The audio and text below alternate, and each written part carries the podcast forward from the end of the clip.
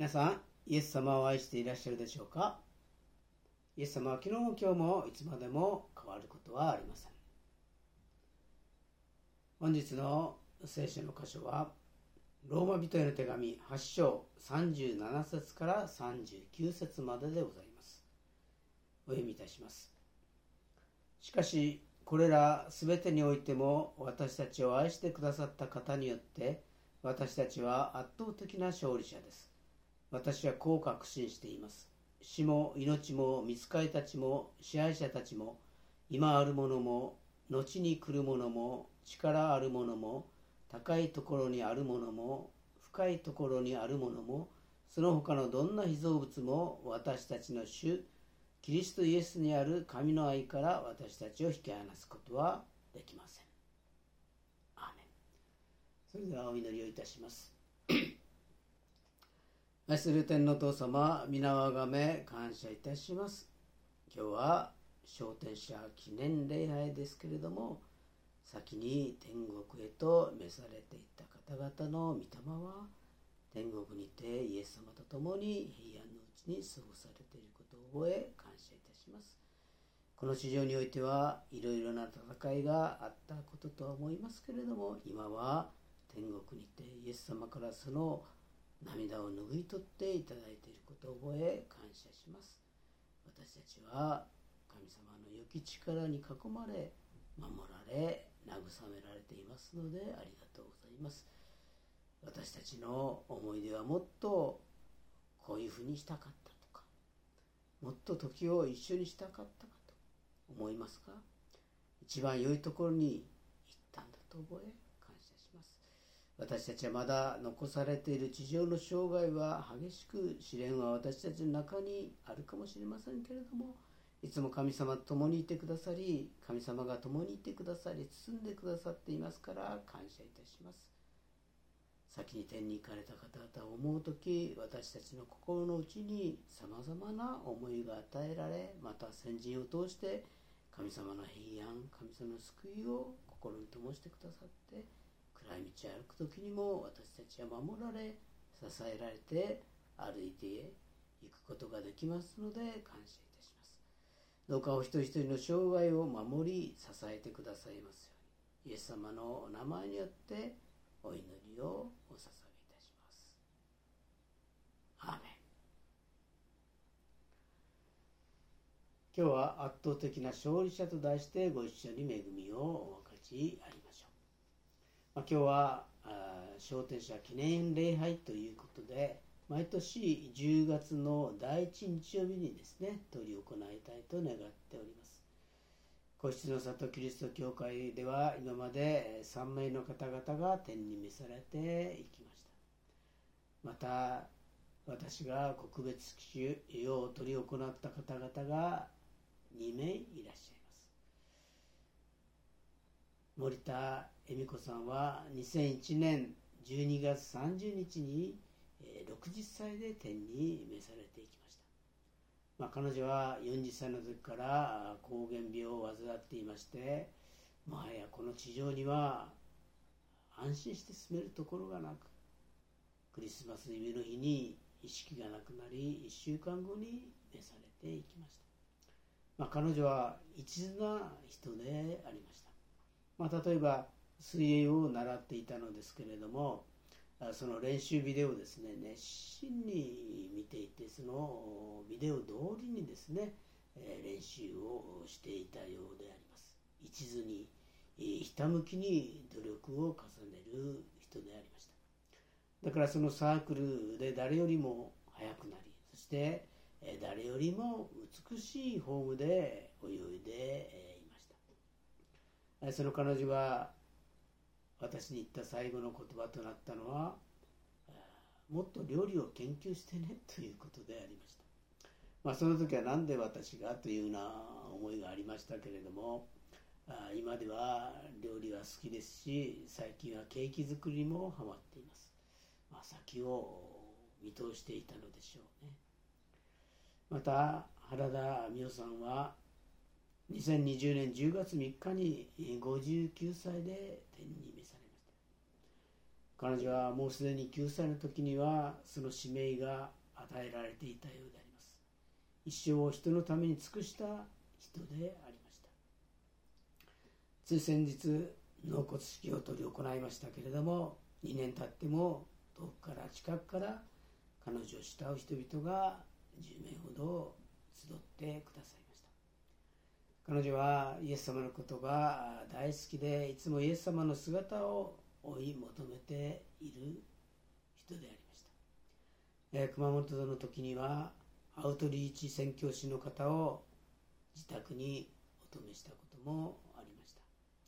まあ、この宣教師の方は外国の方で、えー、まあ、首狩り族にですね宣教しているというお話をしていました。また長崎の五島にいた時にはマリア福音姉妹会のお二人の姉妹をお止めしたこともありました、まあ、このようにイエス様を愛する人には惜しみなく協力をするその姿が忘れられません。そして森田茂樹さんは2022年5月4日に天に召されました。94歳でありました。まあコロナ禍ということで、えー、この2年か2年半ほどはですね会うのが制限されていましたけれども施設の方から写真や解放が送られてきました。今年の1月の94歳の誕生日の時にはですね穏やかで柔和な顔で写真に収まっていました、まあ、施設の人のコメントにはですねこのように書かれてありました。軍歌に詳しく賛美歌も歌われていましたね。またいろいろなお話聞かせてください。まあ、1月まではですね元気な様子でしたけれどもその後体調体調を崩されて5月4日に天に召されていきました、まあ、彼はおもとを育てるのが好きでベランダにはたくさんのおもとの鉢が並んでいました、まあ、彼に育てられた植物たちは皆生き生きと育っていました。そんなところにも彼の心の優しさを優しさをですね垣間見ることができるのであります。それからあと2人の方は宇賀牧姉妹と宿利信子姉妹であります。宇賀姉妹は2022年1月20日に66歳で天に召されていきました。宿利姉妹は2022年8月30日に77歳で天に召されていきました。お二人とも所属所属する教会がないということで私が告別式と仮想前式の知識を取る行うことを仰せ使ったのであります。まあ、このようにやっては面識もなく交わりもありませんでしたけれども、まあ、天国においては相まみえることができるかと思います。人生は旅私たちは気流者である天の故郷を目指して走り続けるもの。聖書の中にはこんな御言葉があります。何箇所かですね、お読みしたいと思いますけれども、第一ペトロ2章11節愛する者たち、私は進めます。あなた方は旅人、気流者なのですから、魂に戦う、挑む、肉の欲を避けなさい。また、ヨハネによる福音書には、あ、失礼しました。ヨハネの福音書にはですね、14章2節に、私の父の家には住むところがたくさんあります。そうでなかったらあなた方のために場所を用意しに行くと言ったでしょうか。私が行ってあなた方に場所を用意したらまた来てあなた方は私のもとに向かいます。私がいるところにあなた方もいるようにするためです。またヘブル11章6節にはしかし実際には彼らが憧れていたのはもっと良いふるさと故郷もっと良い故郷すなわち天の故郷でしたでありましたですから神は彼らの神と呼ばれることを恥となされませんでした。神が彼らのために都を用意されたのです。またヘブル1314には私たちはいつまでも続く都をこの地上に持っているのではなくむしろ来るべき都を求めているのです。とこのように聖書の中に書かれています。先人の方々は走るべき道のりを走り終え今は天の故郷で安らかに過ごしているのでありますそして地上に残された私たちもやがてこの地上を離れ天の故郷において先人の方々と相まみえることができるのであります。エブル書12章1節にはこういうわけでこのように多くの証人たちが雲のように私たちを取り巻いているのですから私たちも一切の重荷とまとわりつく罪を捨てて自分の前に置かれている競争を忍耐を持って走り続けようではありませんかと書かれてあります。まあ、この御言葉があるんですね。多くの証人たちと書かれてあります。おびただしい証人に囲まれているっていうのも先に天に行かれた方々がいるんですけれども、まあ、天において私たち一人一人を見ていてくださっている。私たちを気遣って私たちのために祈ってくださっている。こんなに多くの証人の方に囲まれているから今、まあ、皆さん方私たちも含めてですね、えー、苦労があるかもしれませんしいろいろな心の悩みを抱えながら歩く時もあるかもしれませんけれどもこの方々が天国で大丈夫だよ。神様は私たち一人一人を守ってくれるから。先人の方々のことを思い浮かべるとそう感じるのであります。誰にも死はやってきます。それがいつ来るかは分かりません。明日かもしれないし100年後かもしれません。それがいつ来るのかは分かりま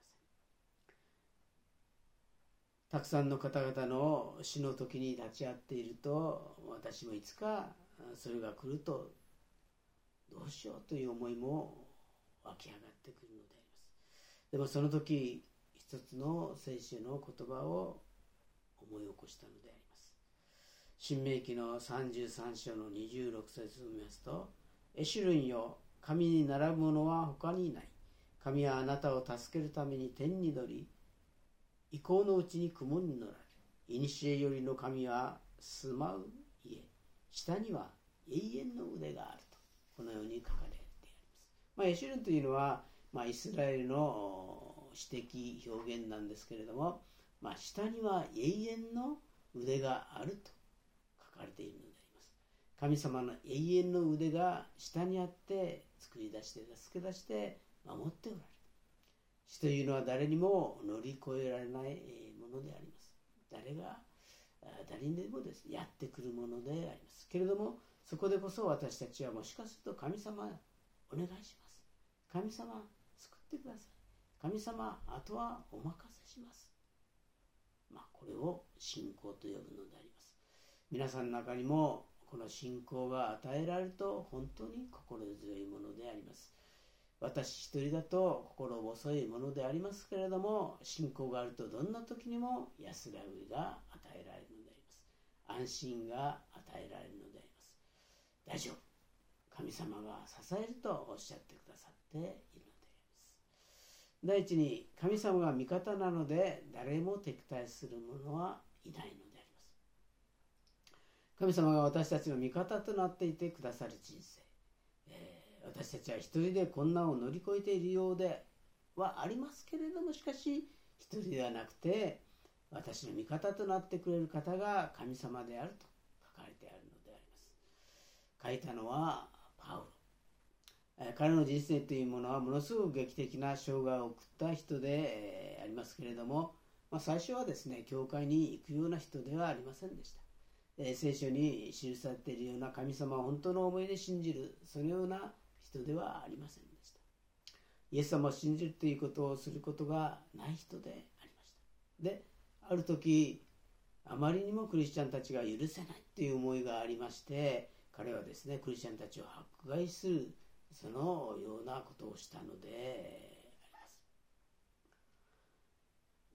まあこのパウロという人はですねその時まあ以前はイサウルとサウルという名前サウロという名前だったんですけれどもある時ステファノという人がですね一種の刑に処せられているその現場に居合わせるのであります。まあ、ステファノという人はですね石を投げられながらも神様この人たちを許してくださいというふうに祈って安らかに死んでいったのであります。その現場に居合わせたパウロは、まあ、心を動かされてその後にあの人の中にあるものを私も欲しいっていうようなふうに感じたんでしょうね、えー、そういう思いがあったことだと思います。そしてパウロもやがてクリスチャンになりました。私はあなたの味方だよ。みんながあなたを削してもどんなに苦しいところに私たちが立っていたとしても私はあなたから離れないって言ってくれる神様がおられるという時にですね私の人生がどのように支えられていくかということを経験することができるのであります。パウロはそのような経験をした。第二神様が味方だから罪には定めないと言われるのであります私たちは心を重くさせているいろんなことがありますこの世の中を過ごしていくうちにいろんな経験をさせられます苦しい経験、苦い経験、苦虫をかみしめるような経験、いろんな経験がさせられますが、まあ、ある本にはですね、このようなことが書かれて、えー、ありました。まあ、人生の中で一番、えー、重いのは、財政感を負うということであります。この在籍感がある時は心を押しつぶして、そしてそれを重くさせていると書かれてあります。もしかしたら多くの方はもっとこういうことをしていけばよかった後悔を抱えながら生きていくということもあるのかもしれませんでも今日のところを見るとロマ書の8章34節見ますと誰が私たちを罪ありとするのですか？死んでくださった方いやよみがえられた方であるキリストイエスが神の右につき神の右の座につきしかも私たちのために取りなしていてくださるのです。とこのように書かれているのであります。あなたの罪は許されたって呼びかけてくださる神様が誰も罪に定めない。先ほどの永遠の腕が下に入ってあるようにきっと神様は救いの手を差し伸べて大丈夫。私はあなたのために十字架にかかったんだ。そしてあなたは救い出す在籍感にさえまされてる必要はないと言われるのであります。どんな被造物も私たちの主キリストイエスによって示された神の愛から私たちを引き離すことはできないのであります。何にもできなかったとしてもそれは孤独で寂しくて人生を私たちは後悔して生きる必要は全くなくてその時こそ深い神様の愛を体験できるっていう慰めの時が私たちには与えられているのであります。第3に神様が味方なので圧倒的な勝利者なのであります。ロマ書8章38節見ますと私はこう確信しています。死も命も見つかりたちも支配たち支配者たちも今あるものも後に来るものも力あるものも高いところにあるものも深いところにあるものもその他のどんな被造物も私たちの主キリストイエスにある神の愛から私たちを引き離すことはできません。主さえも神の愛から引き離すことはできないと言われるのであります。主は必ずやってくるものであります。ヘブル書にはそして人間には一度死ぬことと死後に裁きを受けることが定まっていると書かれてあります。しかしイエス様を信じる者にとっては永遠の命が天国での住まいが約束されているのであります。圧倒的な勝利者として天国へと凱旋することができるのであります。そこがどういうところかというと黙示録の27章に書かれてあります。見よ神の幕屋が人々と共にある。神は人々と共に住み人々は神の民となる。神ご自身が彼らの神として共におられる。神は彼らの目から涙をことごとく拭い取ってくださるもはや死はなく悲しみも叫び声も苦しみもない。以前のものが過ぎ去ったからである。このように書かれてあります。そんなところで永遠に神様と共に平安のうちに過ごすことが約束されているのであります。それではお祈りをいたします愛する天皇父様皆をあがめ感謝いたします。イエス様を信じる者にとっては神様が味方となってくださっていますから感謝します。そして私たちに敵対するものもなく罪に定めるものもなく神様の愛から引き離すものもありませんからありがとうございます。死に臨んでは圧倒的な勝利者として天国へ凱旋することを約束してくださっていますから感謝します。その時まで私たちの霊も魂も体もお守りくださいますようにお願いいたします。この祈りをイエス様のお名前によってお祈りをいたします。アメン